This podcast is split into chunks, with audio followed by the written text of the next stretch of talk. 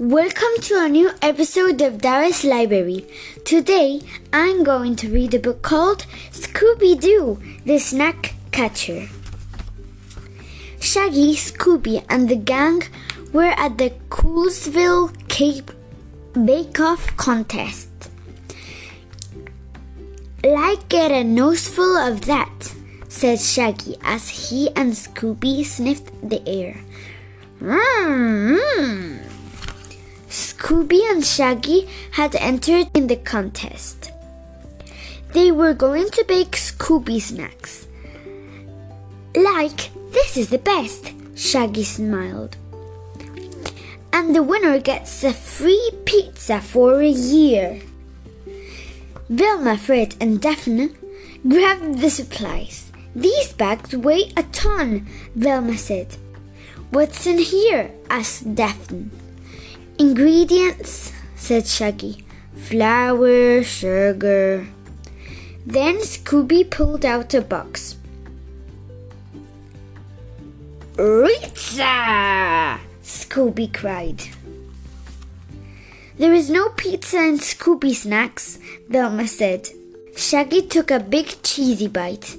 It's not for the snacks, he explained. It's for the cooks.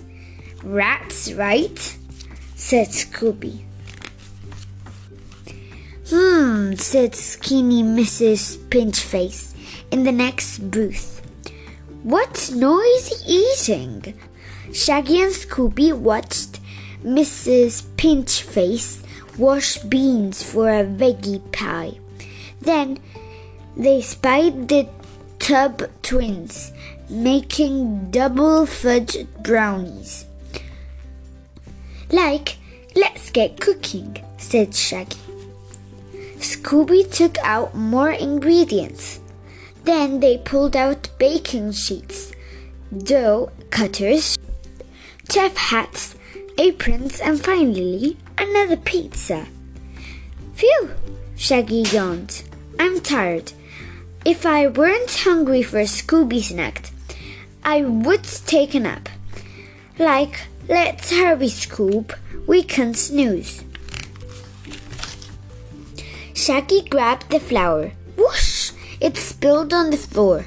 Scooby grabbed the eggs. Crack! They smashed on the table. Po- pour! Shaggy shouted. Ned, mix! Finally, the dough was ready. Shaggy and Scooby shoved the snacks into the oven. In a flash, they fell asleep. Across the room, Velma, Fred, and Daphne heard a scream and a thud. It was Mrs. Pinchface, a bag of beans at her fe- feet. What is wrong? cried Daphne.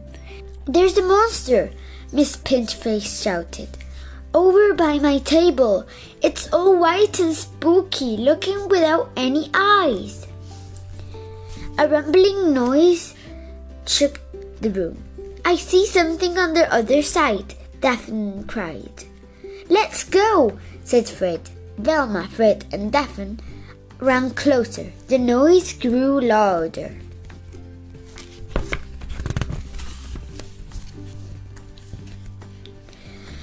But as they reached the cooking booth, the noise had stopped.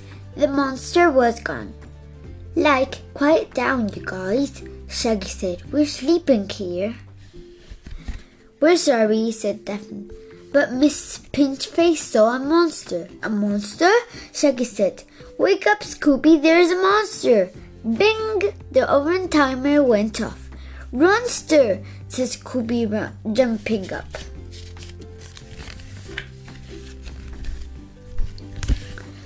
That was the oven, said Velma. Shaggy opened the oven door carefully. Doinks! cried Shaggy. It's empty. No ruby snacks? said Scooby. The monster ate your snacks, said Miss Pinchface. Look at this, said Velma. She pointed to the handprints on the oven door. Yellow ones. And look, said Scooby. There were a huge paw prints on the floor. Monster prints. Let's look for clues, said Fred. Scooby and Shaggy can guard the oven, Velma said. Not even for free pizza, Shaggy said, terrified. Would you do it for Scooby snacks? Velma asked. Scooby sniffed hungrily. So did Shaggy. Ruby's racks? Okay. Velma, Daphne, and Fred followed the trail of paw prints. Shaggy and Scooby were alone. All at once, they spied the trail of crumbs.